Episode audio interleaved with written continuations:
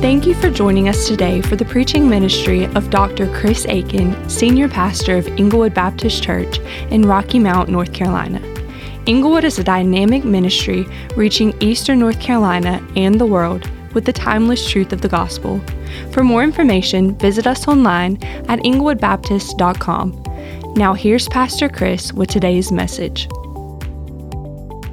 Good morning. I'm glad to see you. Let me invite you, if you brought a copy of the scriptures with you this morning, would you open with me to the Gospel of Matthew in chapter 1? Matthew chapter 1. We left off last week at verse 17. This week we're going to pick up right at verse 18 and just continue the story as uh, we talk on the message, the subject, when promises are difficult to embrace. When promises, when God's promises are hard, when they're tough, when they're difficult to not only understand, but really to yield ourselves to. And uh, hey, as you're, as you're turning there, let me just say to you, man, Friday night was a wonderful concert. I don't know how many of you got to be here and be a part of that. Charles Billingsley was just a great, great vocalist, a great time for us to be together as church family. But I wouldn't take anything for our worship team. I'm just going to tell you, our folks are so gifted, so talented. And aren't you grateful they lead us in worship every single week that we come together?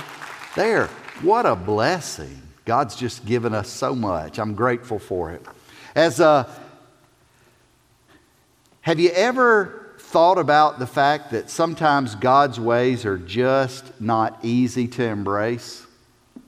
I mean, not everything God tells us to do. It's all good. In fact, that's the idea today. It's a good thing, it's a good plan, it's a better plan, it's a wonderful plan, but it's not always an easy plan. You say, wait a minute, are you talking about promises or plans? Yes. When God has a plan, it's according to his purpose and it fulfills a promise. From God's perspective, his plan is a promise. It's a done deal. When he, when he says it, when He announces it, it's a done deal from God's perspective. Sometimes, though, plans are tough to embrace. Sometimes they're tough for, for us, they're tough on us. Sometimes plans don't work out the way we thought they would work out. Would you agree with that? I've been kind of reflective, probably a, rela- uh, in fact of the season, you know, just the fact that you come to the end of the year, you're thinking about things and how they go and how they've gone and how they're going and all of that, and you think about family and all of that stuff. I was thinking, you know, my mom and dad, they're one of their top goals for me when I was in high school, they wanted me to go to college. Let me tell you about my plan. I wanted nothing to do with it. I wanted to get out of school as quick as possible. What a plan. And, and then I thought, man, I want to be in charge of my own life. I'm joining the army. And that way I can be in charge of myself and make my own decisions in life. And, and then one day I'll have a family, and one day I'll probably have a job. Maybe I'll be a policeman like my dad. And then, uh, and then yeah, just, just live life. Just have a good time. Just do it my way. Not all plans come to pass. You understand that? I mean, I look around my life, I go, if you'd have told me this at 18 years old, I'd have laughed you out of the room or punched you in the nose. I mean, because I was, I'd be like, this is not my jam. This is not what I was looking for. But sometimes God's plan, hey, listen, all the times God's plans are better than our plans. And they often look more difficult to embrace than the things we have planned. So oftentimes our plans don't turn out the way we planned. But God, God's plans never fail. His plans are promises. They're, they, they, they work according to a purpose that was established even in eternity past. And just because it's a good plan, a better plan, and a, and a well established plan, an announced plan, just because of all of those things, doesn't mean that it's an easy plan. That's the idea I want to talk to you about today. As we look at this story, that we find in Matthew 1, as we think about plans being changed, as we think about how God's ways are not always easy ways, I can't think of a more appropriate couple of people to put, turn our attention to than Mary and Joseph. Talk about a tough plan. Well, let's look at it together. We're in Matthew 1. We're going to begin in verse 18 through verse 25. Let me invite you, if you're able, stand with me in honor of the Word of God. Matthew 1, beginning verse 18. I'm reading from the New American Standard Translation. Now, the birth of Jesus Christ was as follows. When his mother Mary had been betrothed, you could insert uh, engaged, had been betrothed to Joseph before they came together, she was found to be with child by the Holy Spirit. And Joseph, her husband, being a righteous man, and not wanting to disgrace her, planned to send her away secretly. But when he had considered this, behold, an angel of the Lord appeared to him in a dream, saying, Joseph, son of David, do not be afraid to take Mary as your wife, for the child who's been conceived in her is of the Holy Spirit. She will bear a son, and you shall call his name Jesus, for he will save his people from their sins. Now, all this took place to fulfill what was spoken by the Lord through the prophet Behold, the virgin shall be with child and shall bear a son, and they shall call his name Emmanuel, which translated means God with us. And Joseph awoke from his sleep and did as the angel of the Lord commanded him, and took Mary as his wife, but kept her a virgin until she gave birth to a son, and he called his name Jesus.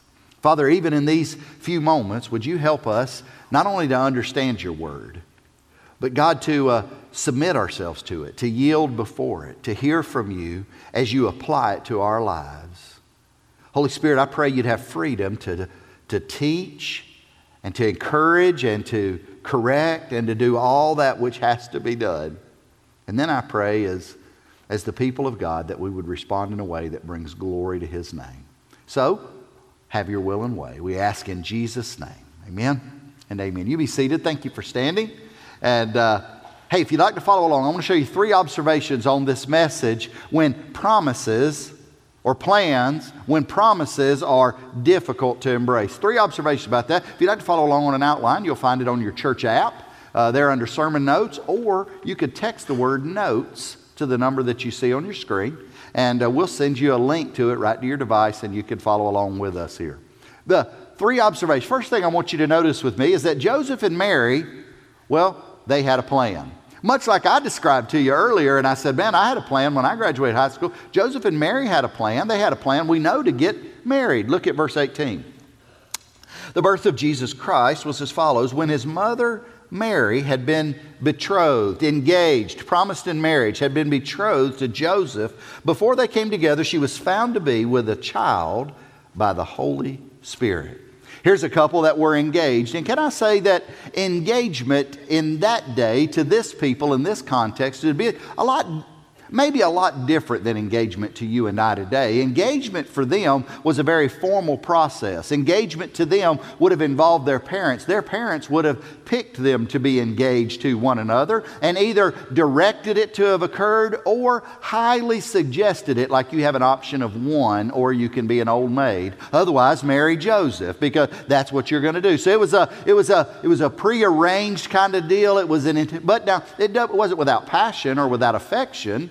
Uh, these two loved each other, but they, they were engaged to be married. It was such a big deal that, uh, hey, listen, for them to be unengaged would have required an annulment or a, a divorce. It was so formal of a process. Engagements are, uh, in our culture today, they're kind of like test runs or promises. They're pinky swears. As uh, we make a direction, we're going to move in this way. It's kind of engagement season. I got friends that uh, their kids are, are, uh, are engaged and they expect they're going to get married.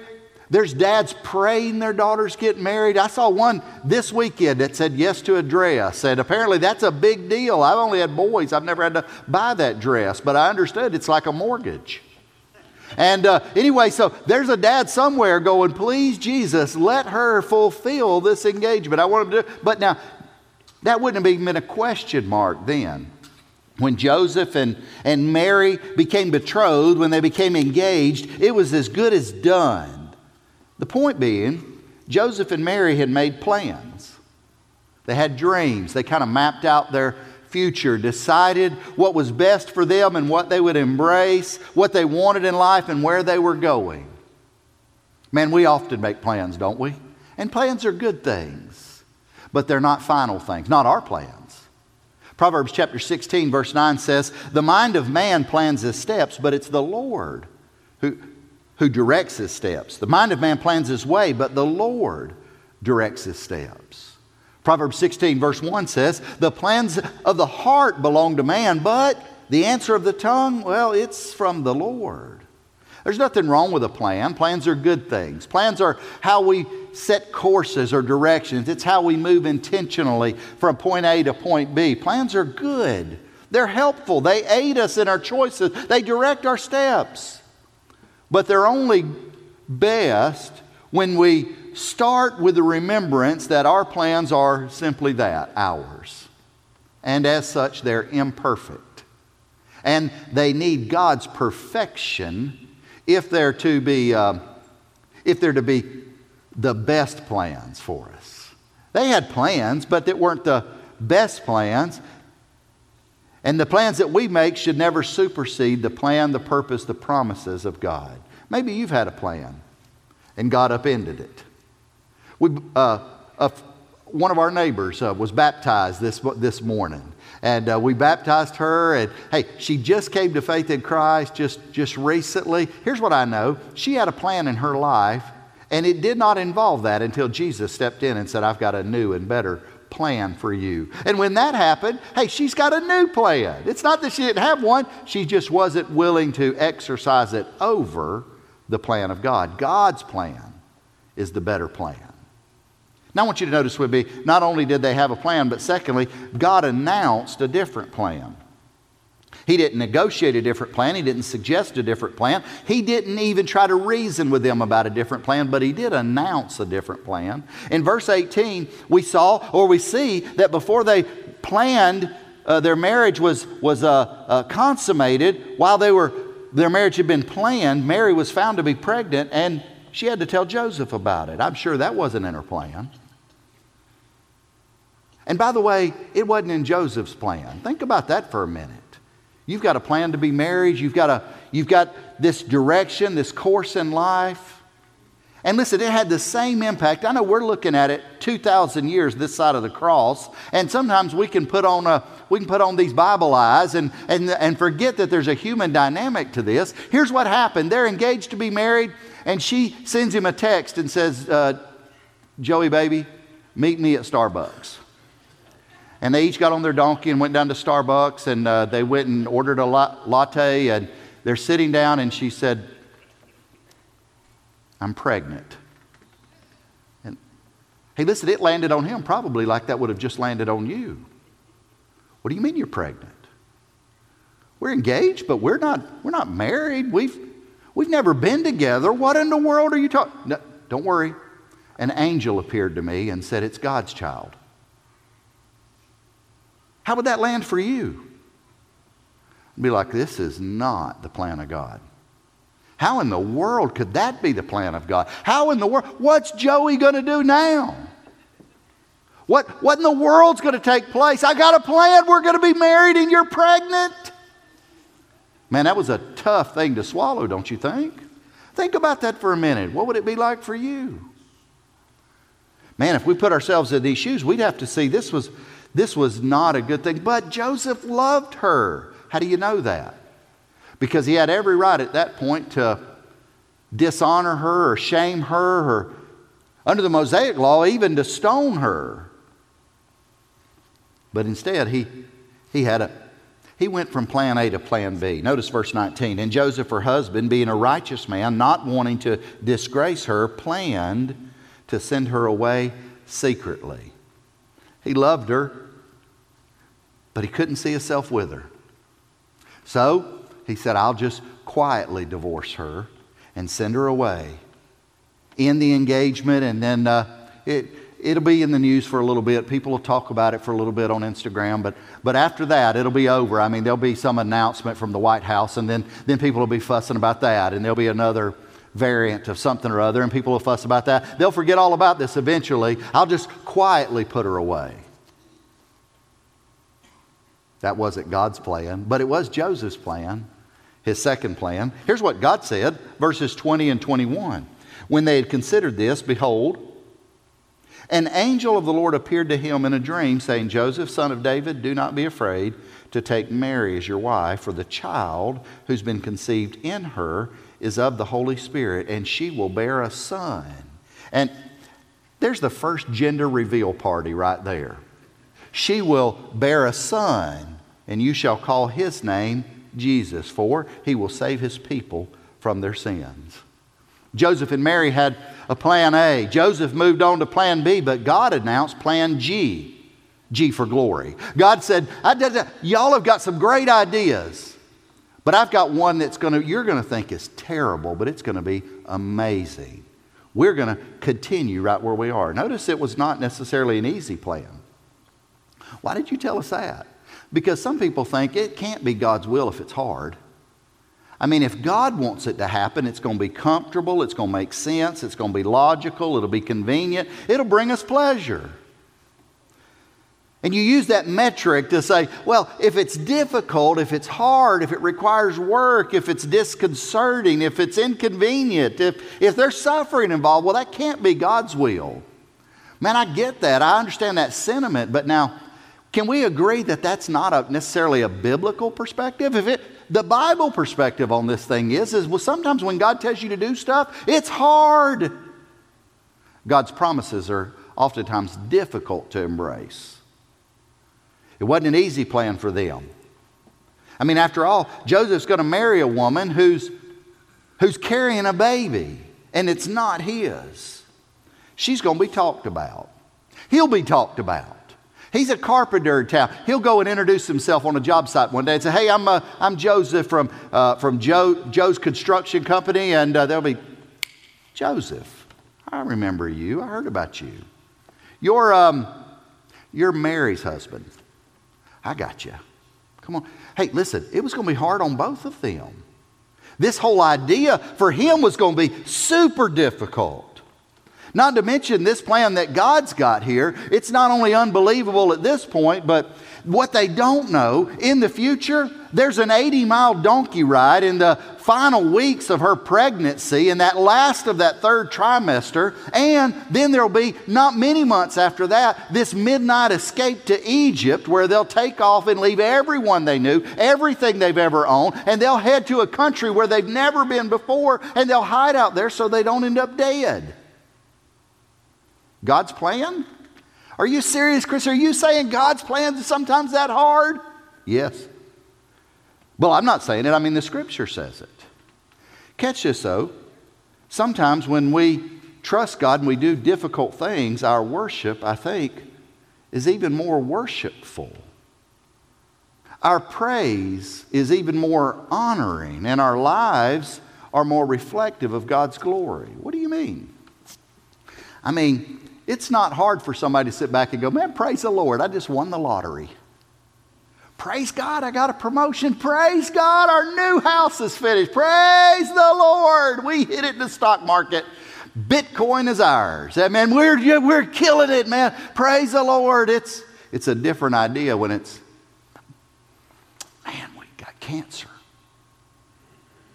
Man, I, my relative died.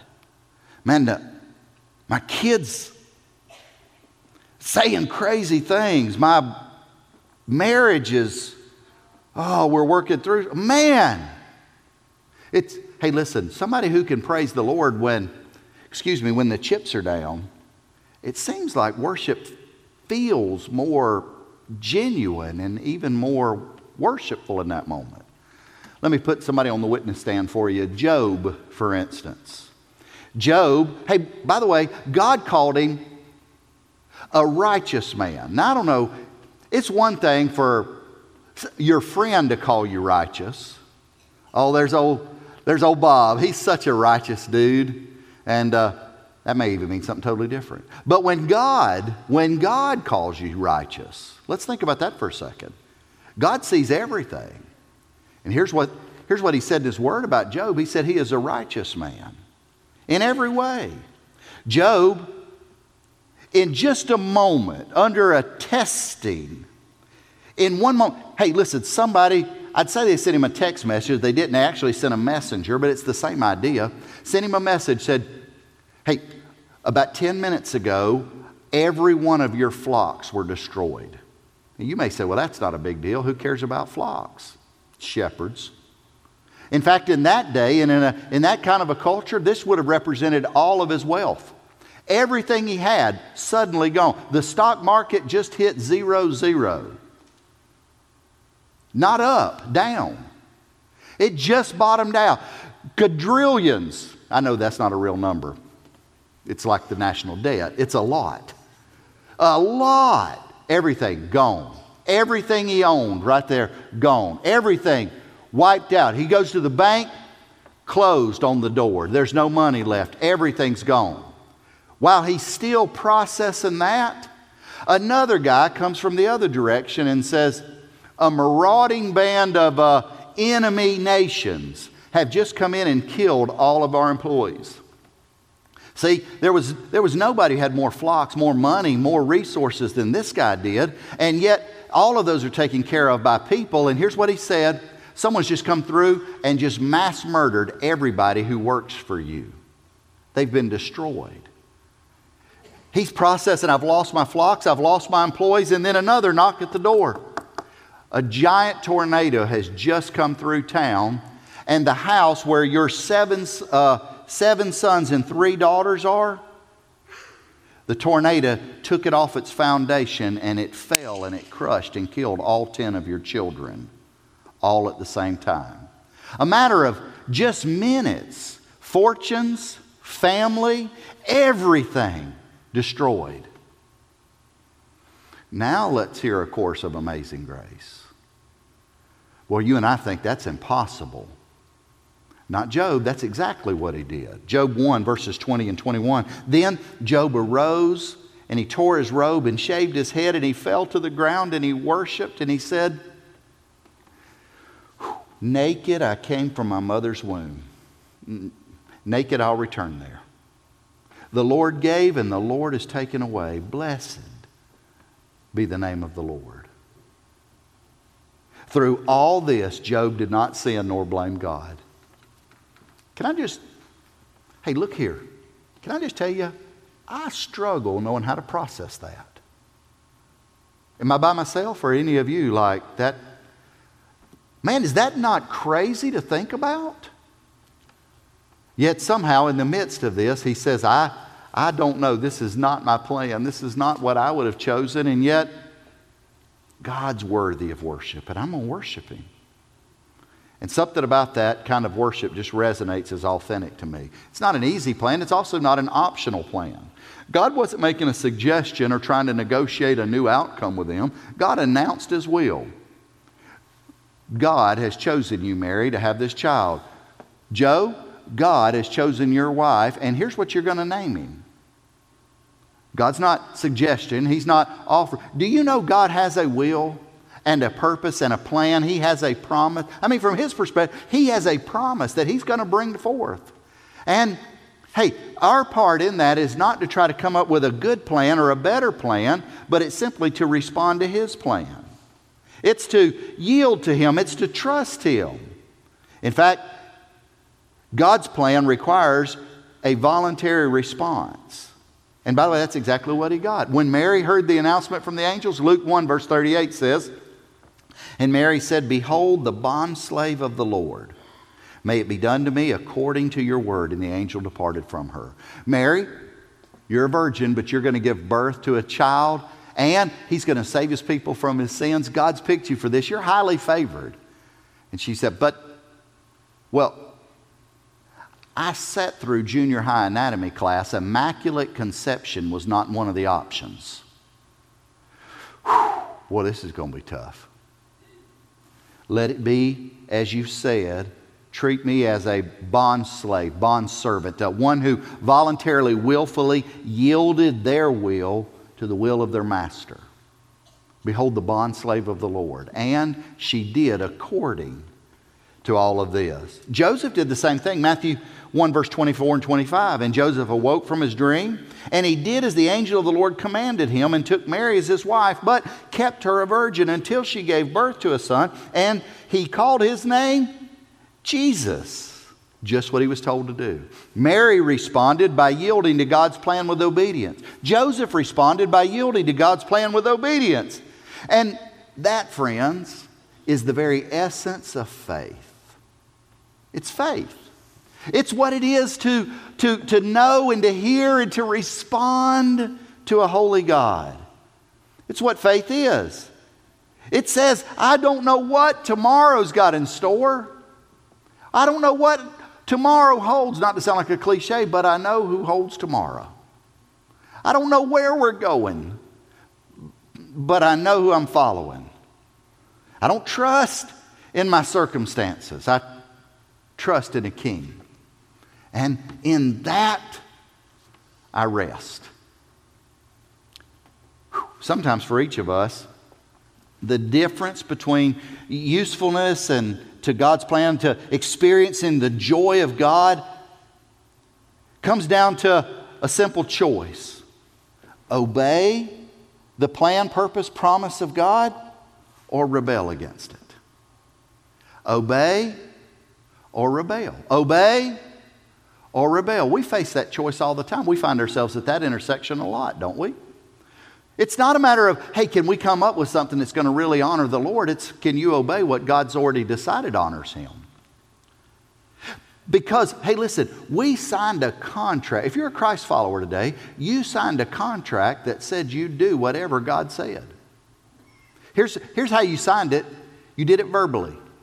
You said, Jesus is Lord. That's the confession of faith for every Christ follower. Jesus is in charge. Jesus is Lord. Jesus, Jesus e kurios. Jesus is owner. Jesus is ruler. Jesus is master. He has a plan, He has a purpose. He doesn't always share that with me, but I will do whatever He's told me to do. I will follow Him wherever He's called me to go, to do whatever He's called me to do. When He tells me to do it, I'll obey Him. That's the commitment, that's the promise, that's the yieldedness we make to Him as Christ. There's no other way to become a Christian. There's not a confession of Jesus. Jesus is a, He is my number one counselor. It's not in there. He's a wonderful counselor, but that's not the confession. He is the one who saves me. He is a Savior, but that's not the confession. The confession is Jesus is in charge, He's Lord. Therefore, we're left with a choice. Do we obey Him or do we rebel against Him? Some say, well, how could He expect us to obey Him when He doesn't tell us everything? he tells us everything. He says, just follow me. I, I know, but I, I'd like to know more. I'd like to be six foot two. I'd like to have a winning basketball team. I know you're Carolina. It happens. I'm just kidding. Hey, there's a lot of things we want, but here's what we need follow me. Now, that may seem weird, but you know what? I've got experience in this. When we take trips, we go someplace unfamiliar, like home sometimes, and uh, I'm cutting through some back road trying to find my way back to Red Oak or whatever. I just put an address into Google, and it tells me what to do. Turn left here. In 2.3 miles, turn right. In half a mile, turn right. In 100 feet, turn right. You missed your right, turn around. Turn around, turn around, turn around. I, I've yet to check a map. I don't even own a map anymore.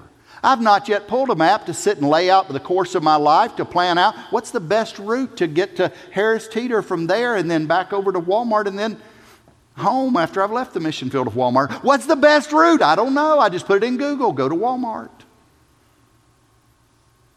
And then it starts reciting Psalm 23. Yea, though I walk through the valley of the shadow of. No, that's not right. But anyway, it's a, I just go where I'm told to go. It's a GPS. Hey, that's the Christian life. You don't know where everything is. You just take the turns. And listen, if you're like me, you deal with it when it says recalculating, rerouting you, because you got hard headed and turned left when I said turn right. So now go up here. Hey, there's an obstacle in front of you. Keep going. Catch the next exit. Turn around. Recalculating. You just follow the directions. That's the essence of the Christian life by faith. By faith. But what if it's hard? Sometimes it is. You think that's hard, try Waze. They'll take you through the backwards of everywhere. God's called us to follow Him, and the charge is either to obey or to rebel, to affirm or to deny, to accept or to spurn Him. Well, Chris, I feel like I need to know more than that. If you needed to know more, God would tell you more. If you want to know more, God says, that's why it's faith. You just got to trust me. Notice with me that, uh, notice this third idea I want you to catch with me here. Because here's the deal when it comes to faith, it's about just following God. And while you don't know the outcome, you do know His character, and it's about embracing that. So, notice number three with me that had God announced a different plan, Joseph and Mary had a plan, God announced a different plan. And number three, God's plan was a better plan. God's plan was a better plan. It's a better plan. It's a better promise. It's according to God's plan.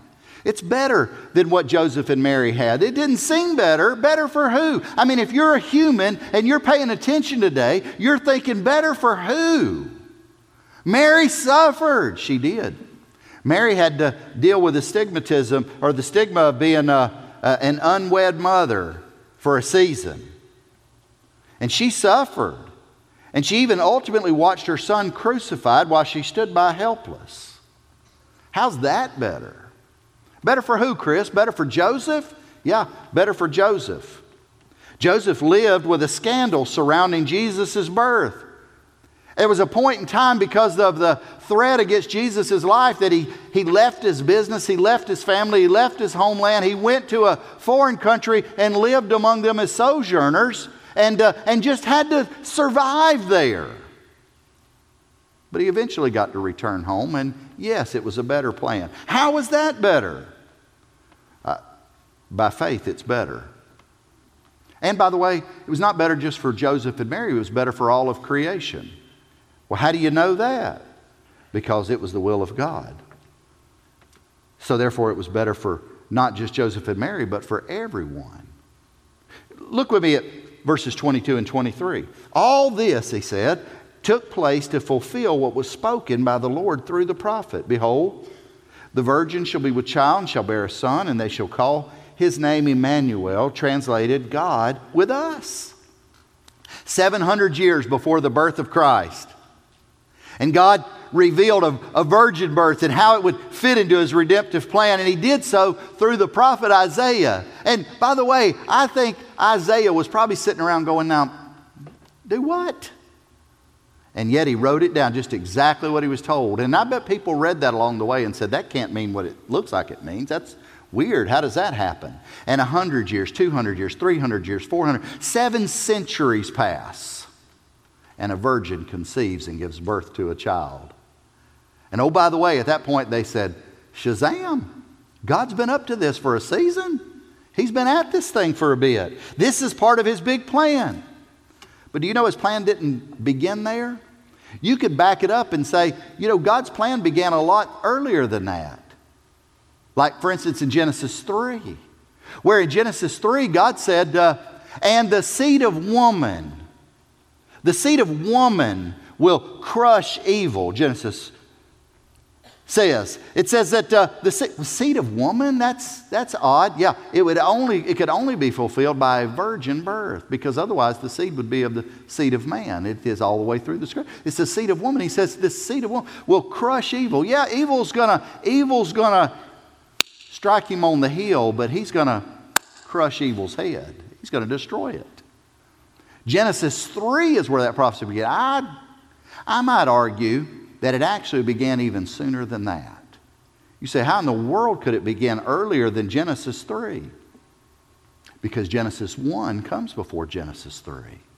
Genesis 1, verse 31 says this God saw all that he had made, and behold, it was very good. And there was evening and morning on the sixth day. God saw all that He had made. Man, I don't know about you, but I've read that for years and looked at it like this and said, well, sure. I mean, He looked at giraffes and He said, well, that's cute. And rhinoceros, He said, well, that's efficient. And uh, he looked at squirrels and said, That's annoying. And uh, anyway, he looked at everything that was made, all of it. And he said, Well, that's very good. Even people, and that's very good. And, but sometimes we'll think, Well, that's just, that's it. I mean, on, it was only good on day six. Do you know God doesn't have a day six? The Bible says that Jesus was slain from the foundation of the world, which means God saw Jesus and his sacrifice just as clearly on the first day as he did on the day he died, as he, as he does today. See, God doesn't have a moment. God, God looks at a series of moments all in one moment, all at the same time. God sees yesterday, today, and eternity all in one single instant. And uh, so there is no past, there is no present, there is no future. God just, it just is. And here's what he said I saw all of it, and it was very good. You mean the sin and the suffering and the struggle and the strife? That was part of God's very good? Yeah. You say, How in the world, Chris, could that be part of very good? I've tried to come up with analogies that make sense for that. The best I can do is, is this, and I would change the teams, but I just want to equally offend everybody.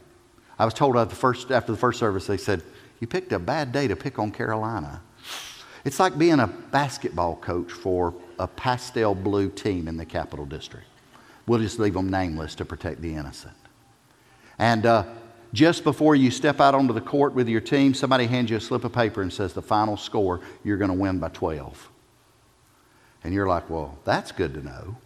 I wished I was a betting man. I could do good. And you put it in your pocket and you go on, and at halftime, you're down by 20. Now, if you believe that piece of paper, you're like, you go in the locker room and go, no problem, stay focused. Duke will not destroy us we will own them because that's the will of God. Amen. Yes. I didn't even get an amen in the first service, but I knew there was one out there. It's the Blue Devils, for heaven's sake. I mean, surely that fits into a Bible story. And, uh, and there you go. You know the end, so that even in the middle, when it looks desperate, you know in the end there's victory. And God looked at all that was made and said, It is very good. You mean your crooked road life, the choices you've made, the regrets that you've built up for yourself? Yeah, and the redemption that He provided and He announced it is very good. You mean the missed opportunities, the failed promises, the, the struggles you've walked through?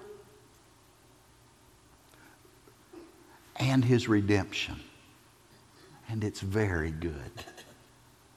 See, God knew all the end, even from the beginning. You and I struggle because we can't see past today, maybe tomorrow. And yet God sees eternity all in one moment, and He pronounced it very good. The all that God saw wasn't confined to the past or limited by time. He even saw the sin that would enter the world and all the suffering it would cause and the saving work of his son. And all that factored into the very good. In Mary and Joseph's obedience, God brought forth the Messiah. Yes, they suffered, but he brought forth the Messiah and he fulfilled all of the prophecy surrounding him, bringing redemption to the world and pronounced it very good. They did find themselves running to Egypt. And they, while they were on the run to Egypt, and while they were in a foreign land, and while they were dealing with all that's involved in that, they experienced the provision of God as He met their need day by day by day in a way that they couldn't have experienced sitting somewhere else. And He pronounced it very good. Joseph did live with scandal, but every day he went home and if his home was like any other home with a little kid in it, he walked through the door and hung up his tool belt, and little toddler Jesus came up and said, Dada. And he looked into the eyes of the Savior of the world every day when he picked him up. And yep, the neighbors talked. And yep, he got to do something nobody else got to do. And it was all very good. Mary did watch her son crucified, but she also saw him after the resurrection. And it was all very good. Because you see, you get no resurrection without first getting a crucifixion. Just like you don't get forgiveness of sin without the shedding of blood. And you don't get the Savior without yielding control of your life. But I'm so, I get so anxious about that. I imagine you would if you didn't trust the one who held all eternity in the palm of his hand and has already seen your end from the beginning and has pronounced it very good if you trust him. This is the same state Jesus found himself in. In Hebrews chapter 12, we're commanded, commended, charged to fix our eyes on Jesus, the author and perfecter of our faith, who, for the joy set before him, endured the cross, despising the shame, and then sat down at the right hand of the Father, where he intercedes for you and I, by the way, and where he sits until his enemies are made a footstool under his feet, and he comes back to rule and to reign over the world in practice the way he already rules in heaven. And it was very good. But this same Jesus, the night before his, uh, the night of his betrayal, found himself in the Garden of Gethsemane going, God, if there's any way, any way out of this, please let me out. Nevertheless, not my will, but yours be done. And God saw all of that and pronounced it very good. God's plan may not be your plan but it's a better plan. It may be harder than your plan, but it's a better plan. It may be it may feel overwhelming, but it's a better plan. It may seem less joyous, but it's far more joyful. It's really what Jesus called abundant life, and it is his plan, and it's very good if we would trust him with it.